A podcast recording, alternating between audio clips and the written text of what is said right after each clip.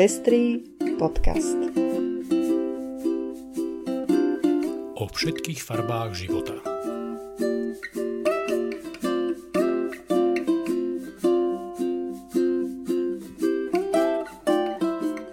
Vítame vás pri počúvaní druhého špeciálneho vydania Pestrého podcastu, ktorý sme pripravili pri príležitosti uplynutia prvých 100 dní vlády pod vedením Igora Matoviča. Mnohí a mnohé mali od tejto vlády oprávnene veľké očakávania. Dokázali ich však naplniť? Pre mňa osobne sú mnohé kroky tejto vlády sklamaním. Pri príjmaní opatrení proti šíreniu COVID-19 vláda opomínala potrebu dodržiavania princípov právneho štátu. Do rozhodovacích procesov boli vnesené prvky netransparentnosti, príkladom je vznik rôznych ad hoc krízových štábov bez jasného štatútu procesu výberu ich členov a bez existencie zápisov z ich činnosti. Pokračuje tiež politika našich ľudí na dvojakého metra. Pokračujú politické nominácie namiesto transparentných a férových výberových konaní. Pomoc, ktorá adresovala ekonomické dopady pandémie, bola pomalá, zaťažená byrokraciou a príliš špecificky vymedzená, čo malo za následok, že množstvo ľudí nedostalo žiadnu pomoc.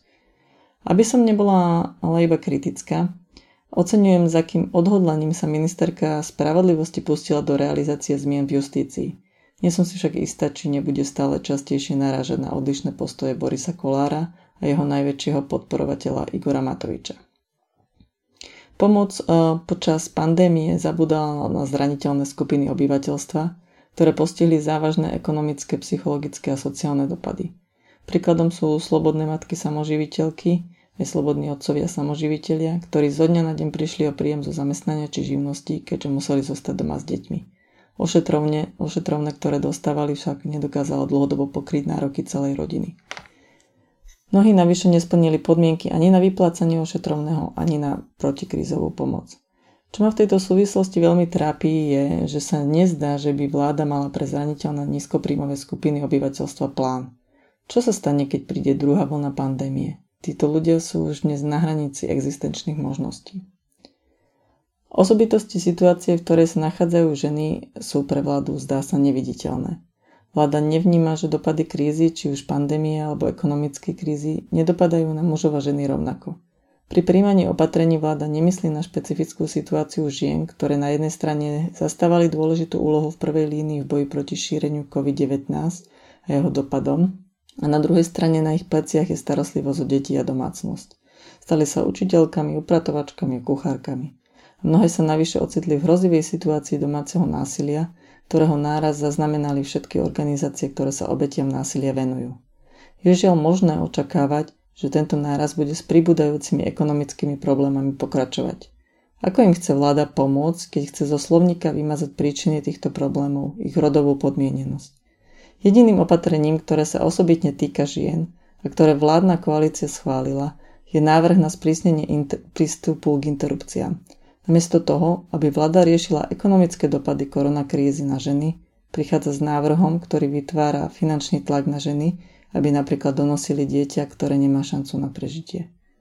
Obávam sa, že rovnako rodovo slepo bude vláda postupovať aj po zvyšok svojho funkčného obdobia, v dôsledku čoho nedôjde k odstraňovaniu nerovnosti medzi ženami a mužmi, k zlepšeniu životnej situácie žien na Slovensku ani k vytvoreniu podmienok pre vybalansovanie rodinného a pracovného života žien. Lucia, ty si už spomenula kroky novej vlády Igora Matoviča smerujúce k prepísaniu zaužívanej terminológie rodovej rovnosti.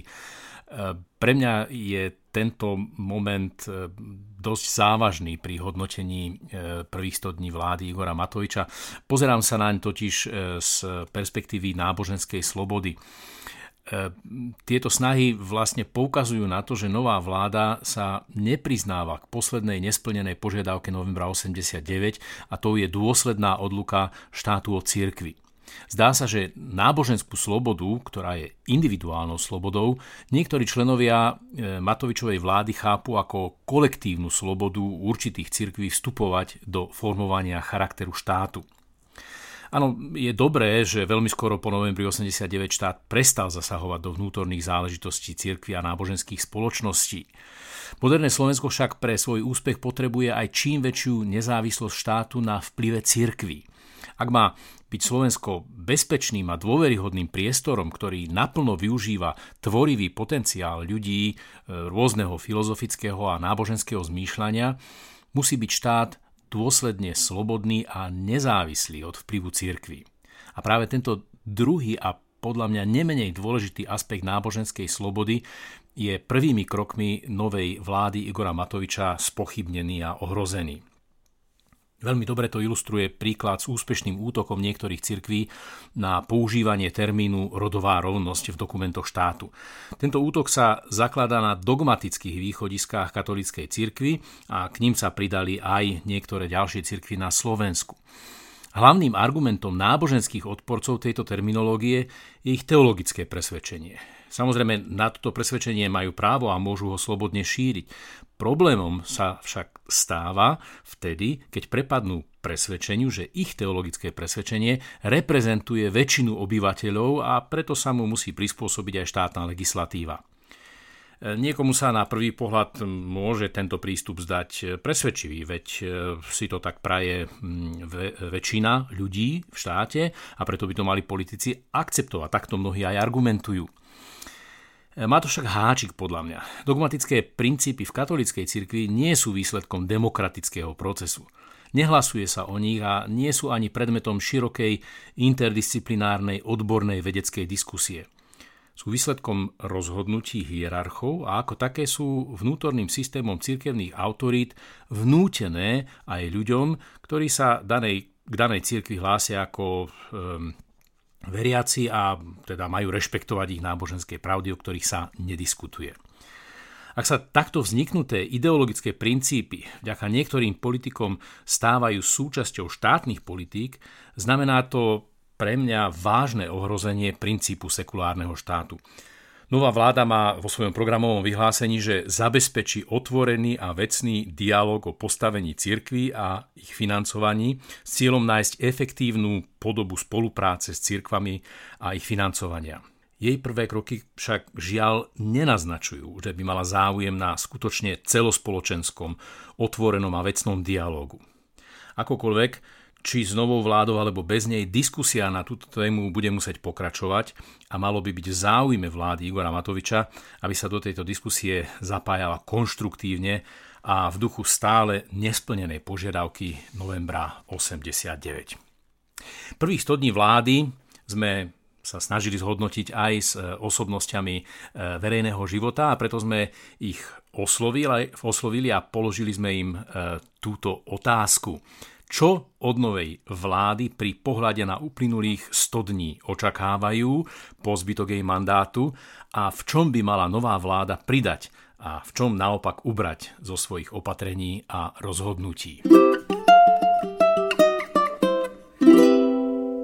Dagmar Kusa, politologička. V 50. rokoch opísal antropolog Max Gluckman rituály rebélie v juhovýchodoafrických kmeňových spoločnostiach Zulov, Congov a iných bantu kmeňov, v ktorých si králi a kňazi museli svoje postavenie každoročne zaslúžiť a obstať v ceremóniách, ktorých poslaním bolo kritizovať, napádať a naoko znevažovať ich autoritu. Výsledkom týchto rituálov bola istá katarzia a obnovenie poriadku a posilnenie status quo. Marcové voľby boli istým spôsobom práve takýmto rituálom rebelie. Ceremoniálna pieseň víťazných strán slubovala štát očistený od oligarchov a mafie, principiálnu vládu a právny štát. Už samotná výmena na vládnych postoch má byť hlavným víťazstvom a kto sa odváži kritizovať kroky novej Matovičovej vlády, spochybňuje samotný systém a je obviňovaný z túžby po návrate Ficovej nomenklatúry. Vyhraté voľby majú byť nezvratným dôkazom legitimity všetkých krokov vlády, lebo, lebo Fico. Aj táto vláda je zmesou rôznych až protichodných osobností a vízií, koalícia väčšinovo zložená z populistických strán bez ucelených programov či aspoň vízie, vyvažovaná programatickými stranami, ktoré však nehrajú príjm a často sa ocitajú v nezávidenie hodných situáciách, vyžadujúcich si ústupky voči prešlapom koaličných partnerov, aj vlastným zásadám. Pozitívne je samozrejme doterajšie zvládnutie pandémie, hoci prostredníctvom metódy pokusov a menších či väčších omylov, no stále so zatiaľ chválihodnými výsledkami vrátane nepochybne zachránených životov. Pozitívne je aj pokračovanie súdnych procesov, odhaľovanie väzieb sudcov a prokurátorov na oligarchov, postupné odkrývanie siete korupcií. Na druhej strane však korupcia a nepotizmus neobchádzajú ani súčasnú koalíciu. Už sa stihla zviditeľniť obsaho- obsadzovaním verejných postov nekompetentnými našimi ľuďmi či netransparentnými výbermi ľudí po stranických líniách. Pozitívne je, že rezor zahraničných vzťahov a spravodlivosti majú silné vedenie s víziou, skúsenosťami, chrbtovou kosťou a renomé a dá sa teda očakávať, že posunú veci vpred, aj minister životného prostredia preukázal pripravenosť a násadenie od začiatku svojho pôsobenia. Na strane druhej sú však aj rezorty, kde sa dá očakávať skôr posun vzad, a to obzvlášť v rezorte práce a sociálnych vecí, ktorý je poznačený ťažením proti právam iných ako tradičných rodín a proti tomu, čo sa pomílenie označuje ako gender ideológia. Túto krížiackú výpravu pretavuje aj do vnútorných štruktúr ministerstva. Olano ju vedie aj v parlamente, kde už predložilo zákon, ktorý má stiažiť prístup žien k interrupciám a dá sa očakávať, že podobných iniciatív bude viac. Najväčším a zásadným nedostatkom všetkých strán vládnej koalície je buď absolútne nepochopenie až odmietanie ľudskoprávnych tém a víziev, alebo pri najlepšom ich vedomé a dobrovoľné odsúvanie na vedľajšiu kolaj. Toto sa prejavovalo už počas riešení v čase pandémie v necitlivosti voči právam niektorých menšinových či vekových skupín, vo vyrábaní strašiakov z marginalizovaných komunít, militarizácii riešení pandémie v týchto komunitách. Charakteristický je aj údiv, prečo by takéto prístupy mali byť problematické, keď sa to ľuďom páči.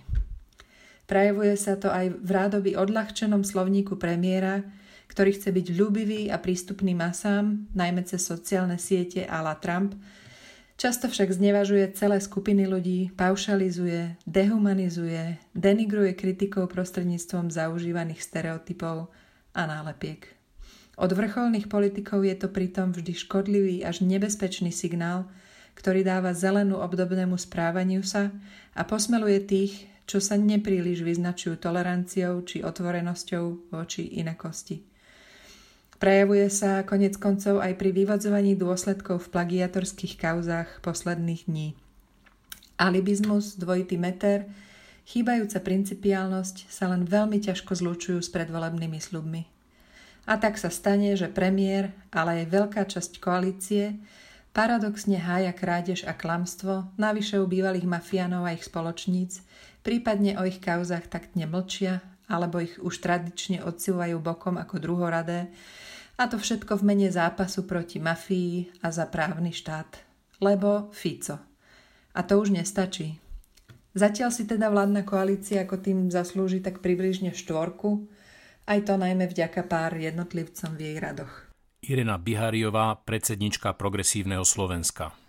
To, čo by som si dovolila možno vláde odporúčiť, alebo čo by som očakávala, že vezme na zreteľ, je fakt, že pre mnohých voličov boli tieto voľby zlomové.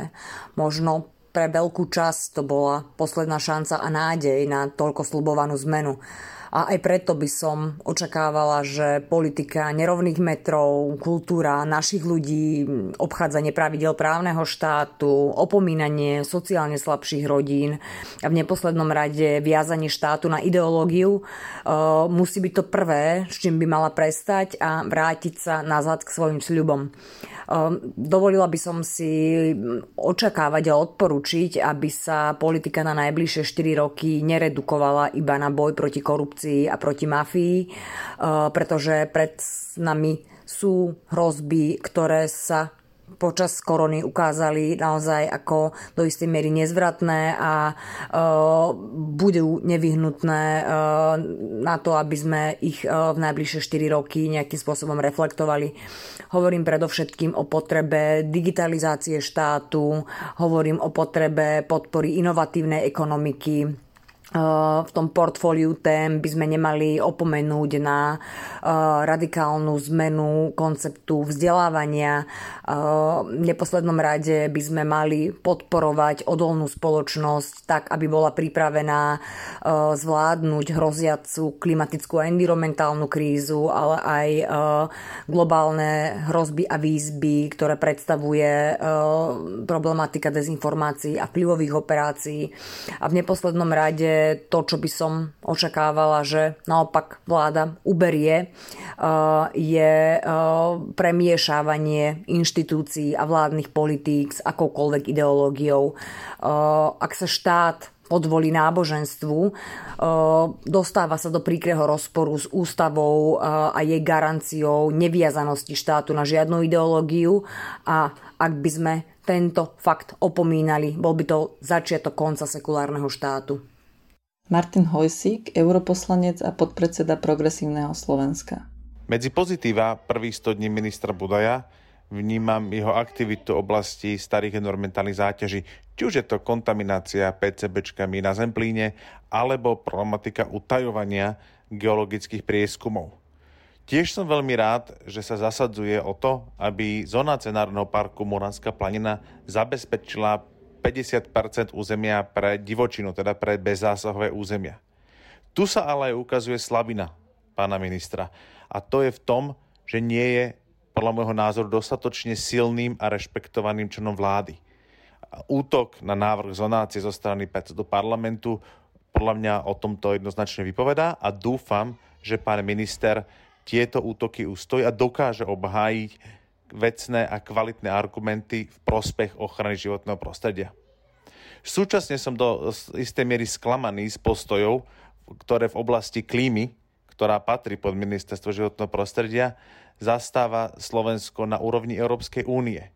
Či už je to podpora využívania peňazí z Fondu spravodlivej transformácie na výstavbu spalovní odpadu, čo rozhodne nie je ten správny postoj, rovnako ako zatiaľ doteraz pomerne slabá pozícia pri vyjednávaní európskej klimatickej legislatívy. Táto bude nesmierne dôležitá nielen pre ochranu klímy, ale aj pre obnovu po a, korone, ktorá musí byť zelená tak, aby Slovensko, ale aj Európy boli, bol, Európa boli pripravené na výzvy 21. storočia. Lucia Berdisová, ústavná právnička. Kazda má to mentor Majka Tysona zvykol hovoriť, že každý má plán, až kým nedostane úder do tváre. Skúsim analogiu z boxu použiť aj na hodnotenie vlády. Tu treba rovno priznať, že súčasná vláda dostala na ústa skôr, ako si stihla vytvoriť svoj plán, teda programové vyhlásenie. Situáciu vlastne prinútila improvizovať. V ringu, myslím, robila aj typické začiatočnícke chyby, napríklad si nevždy ustrážila emócie. Ak by som si ale predstavila, čo vláde povedať eh, v nejakej prestávke po prvom kole, kým je ovievaná uterákom, asi by som spomenula 5 veci. Prvá, povedzme, rada eh, na Margo napríklad tzv. zatvorenia hraníc a niektorých ďalších opatrení, ktoré súviseli s koronavírusom, eh, by asi bola, že je dôležité alebo veľmi dôležité hrať podľa pravidiel a že proces je rovnako dôležitý, ak nie dôležitejší než výsledok. To je vlastne e, klasická e, poučka právneho štátu. E, každý úder musí byť vyslovene povolený v knihe pravidel, v ústave a v zákonoch.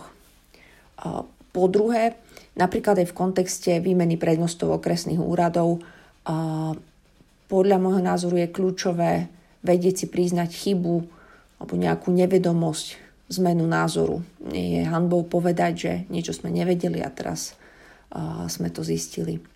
Uh, tretia rada by sa mohla týkať uh, získavania lacných bodov na hrane pravidel, napríklad aj cez zbavovanie sa zodpovednosti. Uh, je dôležité sa zdržať v prezentovaní nejakých skratiek štýle ty a ty kritizovali protikoronové opatrenia, tak majú byť spokojní, že už ich nemáme. Jednoducho nemôžeme svet druhých ľudí karikovať potrebujeme väčšie rozlíšenie, lebo to lepšie zobrazuje realitu.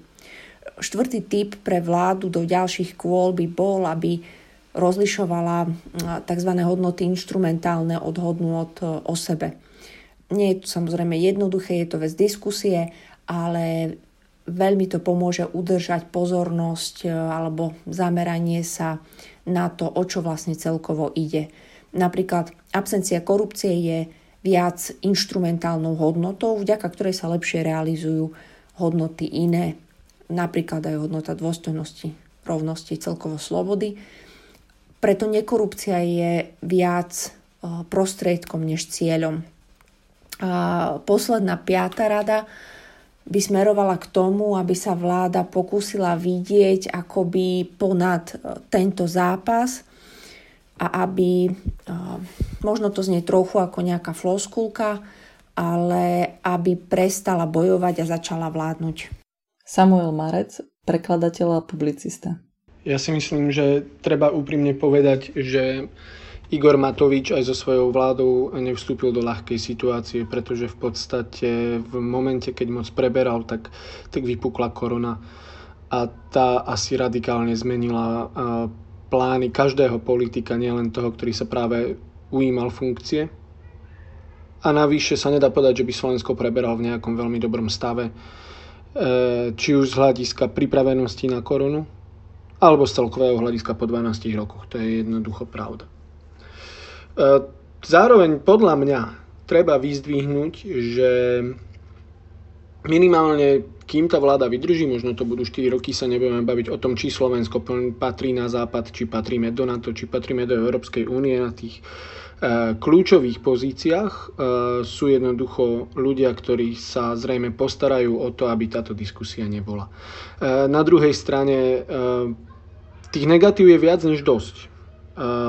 Či už je to povedzme veľmi legálne otázny štatút rôznych krízových štábov, ktorých sme ani nevedeli, koľko ich je a prečo vlastne existujú a na základe čoho existujú, alebo cez existenciu karantény, ktorá vlastne tiež fungovala len tak, že nikto nevedel prečo a minister to zhodil zo stola ehm, jednou odpovedou, že to tak jednoducho je alebo, alebo nedelný predaj. E, to všetko sú veci, kde teda oprávnene máme dôvod sa do, domnievať, že to nebolo úplne v súlade so zákonom a to je jednoducho dôležité. Ono je dôležité, aby zákony platili, a je to duplom dôležité vtedy, ak tá vláda prišla s mandátom práve na navrátenie zákonnosti. A to bol dôvod, prečo Igor Matovič tak e, nečakane a pomerne zdrvujúco vyhral voľby. E, ale úplne najväčší problém podľa mňa je spojenie s Borisom Kolárom, ktorého si vybral jednoducho za strategického koaličného partnera, za, za koalíciu v koalícii. E,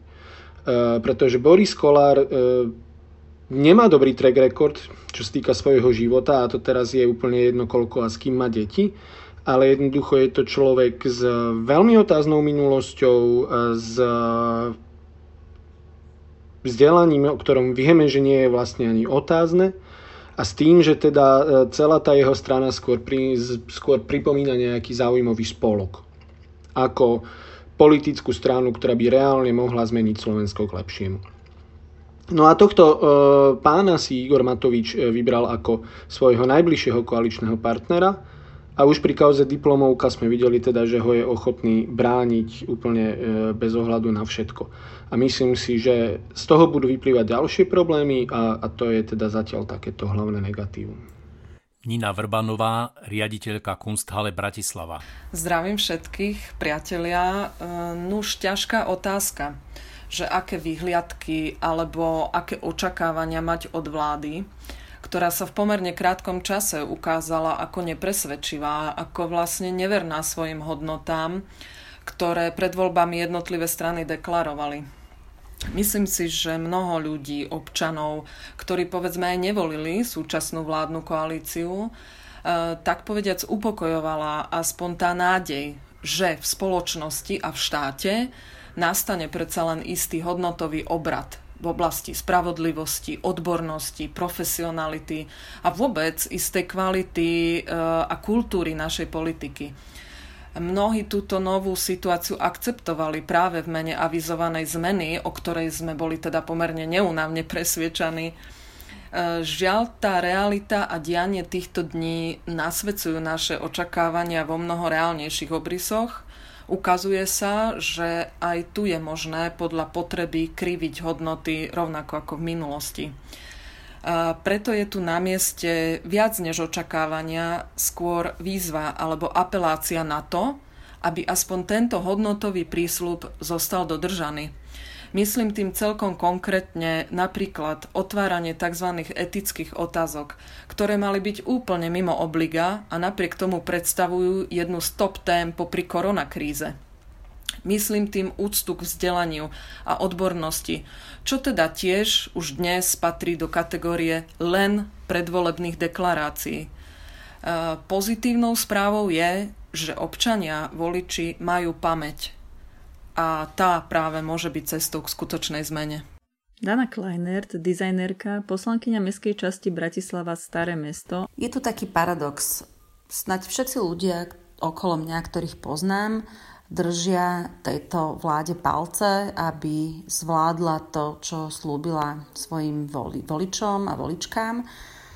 A Napriek tomu sme neustále napádaní, že uh, chceme to tu rozbiť a chceme návrat Fica a nechceme bojovať proti korupcii a tak ďalej, tak ďalej. A napriek všetkým týmto narážkam som presvedčená o tom, že uh, ľudia okolo mňa, vrátane mňa, uh, sme naozaj úprimne tejto, tejto vláde držali palce. A aj teda stále držíme. Problém je v tom, že keď máte raz dom postavený na zlých základoch, on jednoducho dlho nevydrží. Smutné je to, že tak veľmi skoro sa prejavilo to, čo sme si aj mysleli, že sa prejaví, poznajúc uh, spôsoby Igora Matoviča, poznajúc Borisa Kolára a iných politikov a političky v súčasnej vláde. Tá inzitnosť vo výbere e, ministrov, vo výbere iných ľudí ako štátnych tajomníkov alebo ľudí do tímov, e, inzitnosť vo vyjadreniach, populizmus, e, manipulácie, ohýbanie práva, napadanie každého, kto vysloví nejakú, nejaký protinázor a, a toto celé dokopy je vlastne veľmi nebezpečný koktail, je to veľmi nebezpečný základ pre dom, ktorý mal byť pevný. Jednoducho ten základ pevný nie je a tým symbolom toho nepevného základu je aj plagiatorstvo a mm, alibizmus v obhajobách Borisa Kolára. A teraz nemyslím len, že on sa sám obhajuje, ale žiaľ je to vidno vo veľa členoch e, vlády, vrátane nášho premiéra, ktorý um, to má jednoducho naozaj dvojitý meter, ktorý obhajuje neobhajiteľné. A um, tá, celé, celé, celé to plagiátorstvo je vlastne len symbolom toho, na čom je postavená táto vláda a ja som presvedčená o tom, že to nie je dobrý základ, že sa tým pádom nemáme kam posunúť, že boj proti korupcii nemôže byť e, iba jedným, jedným, jedným cieľom.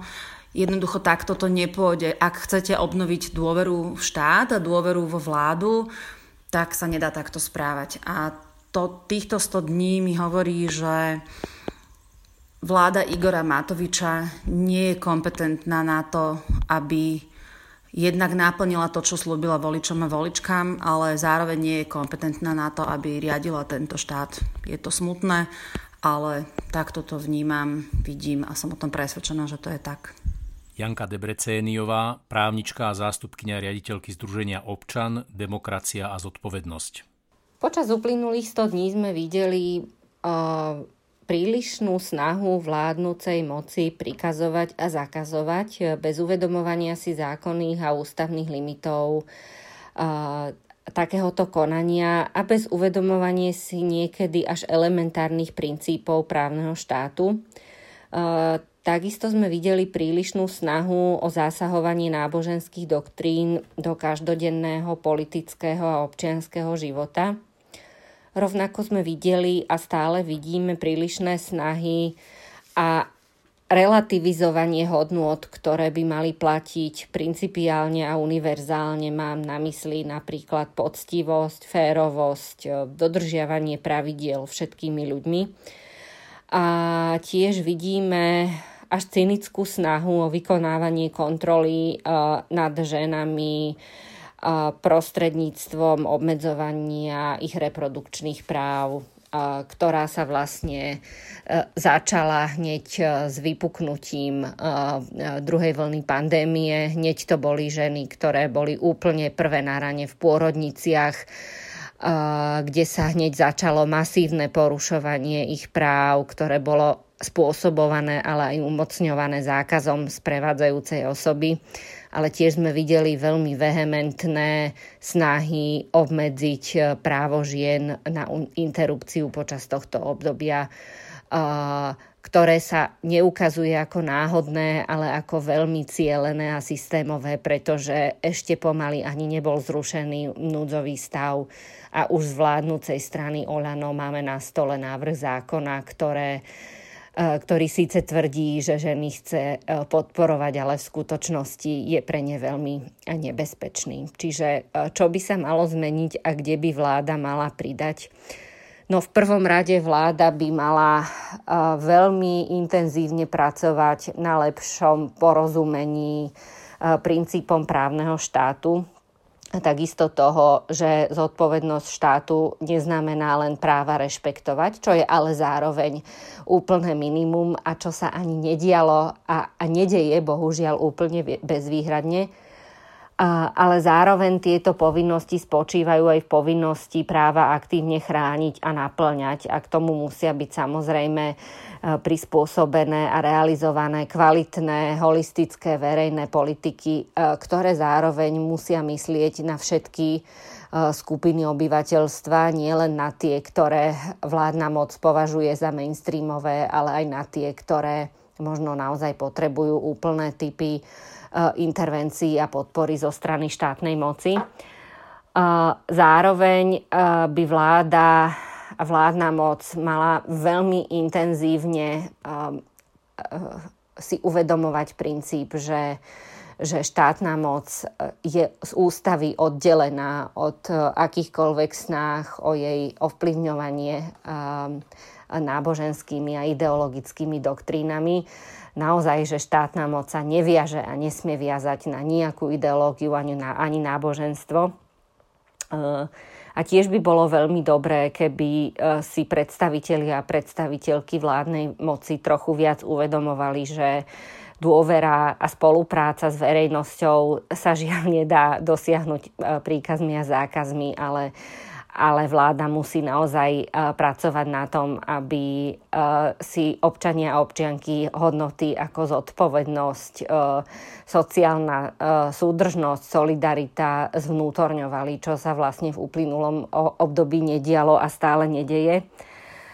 A v oblasti e, reprodukčných práv žien e, vláda by mala nielenže prestať s obmedzovaním e, týchto práv, s ohrozovaním žien vo vzťahu k realizácii ich práv v oblasti reprodukcie, ale mala, byť naozaj, mala by naozaj začať intenzívne pracovať na tom, ako tieto práva realizovať v praxi, ako ženy neustálými diskusiami o obmedzovaní týchto práv, o potrebe obmedzovania týchto práv neustále neponižovať, ale ako naozaj e, v praxi podporovať ženy v oblast, vo, vo všetkých oblastiach života tak, aby nemuseli byť e, stávané pred hraničné voľby, ktoré sa týkajú ich reprodukcie.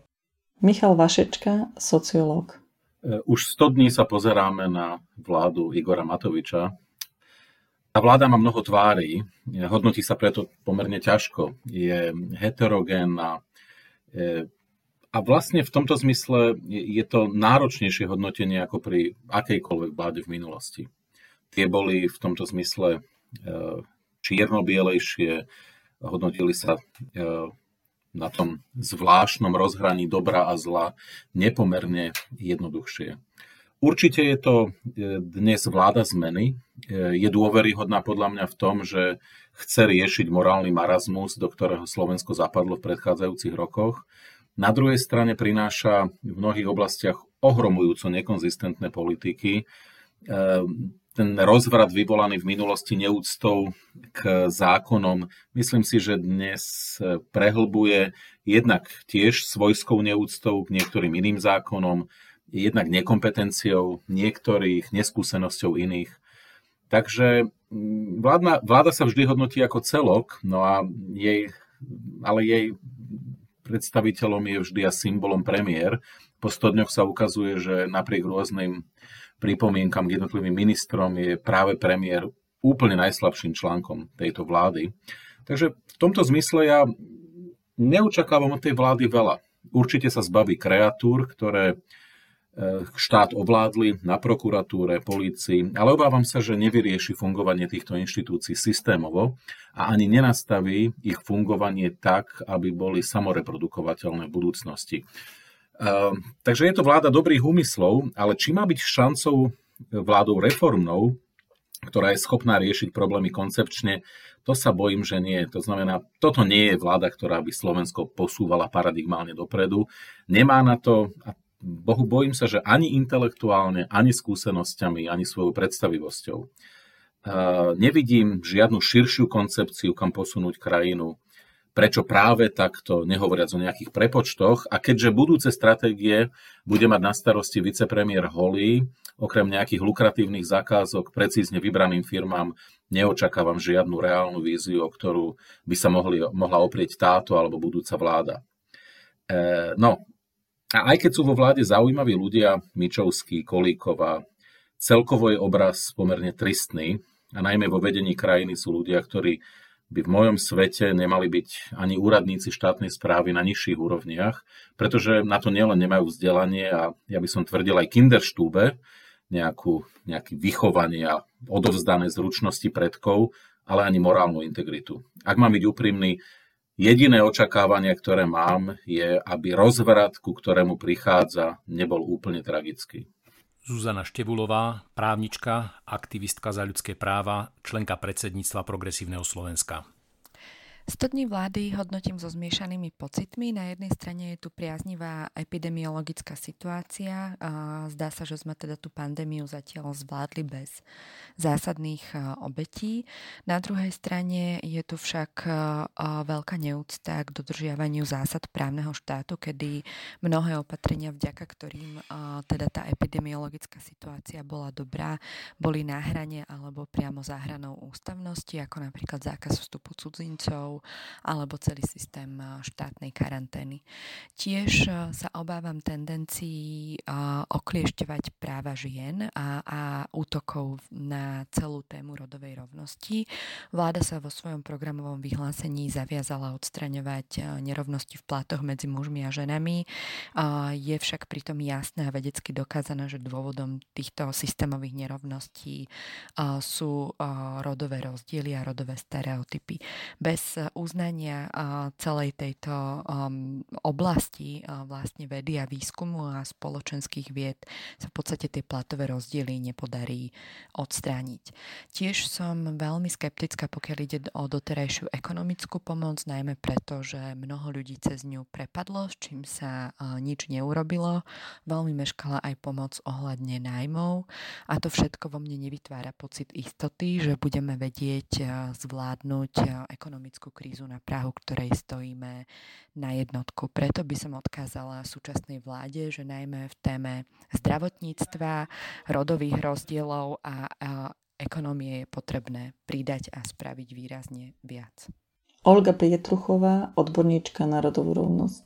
S príchodom novej vlády boli spájané veľké očakávania Žiaľ musím povedať, že okrem pár rezortov, ako je spravodlivosť, životné prostredie alebo pôdohospodárstvo, e, po väčšine rezortov vidím skôr e, odklon od, od odbornosti a príklon k politickým nomináciám, k rodinkárstvu, k uprednostňovaní ľudí e, na základe nejakého politického profilu a nie na základe odbornosti aj keď e, samozrejme tých prvých dní bolo úplne neštandardných, e, čo vidíme vo verejnom priestore momentálne aj okolo kauzy e, záverečnej práce predsedu Národnej rady je niečo, čo sa nedá nazvať inak ako morálny relativizmus. Všetky tie pekné princípy o transparentnosti, boja proti korupcii, vysokej morálke,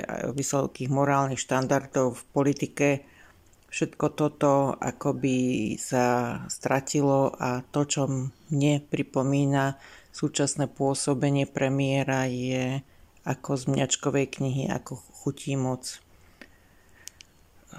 Mne ako proste liberálne zmýšľajúcemu človeku samozrejme eh, vadí aj to, akým spôsobom sa vlastne presadzujú konzervatívne hodnoty, kedy náboženská ideológia preniká do všetkých oblastí života.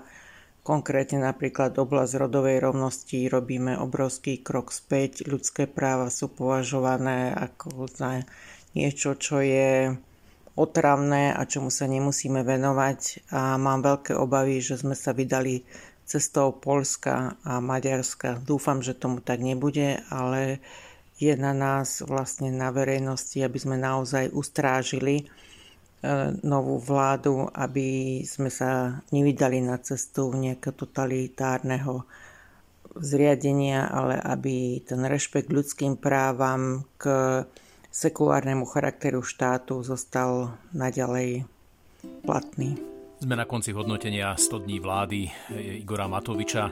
Tých e, dobrých známok bolo menej, viac bolo tých e, zlých alebo veľmi zlých známok.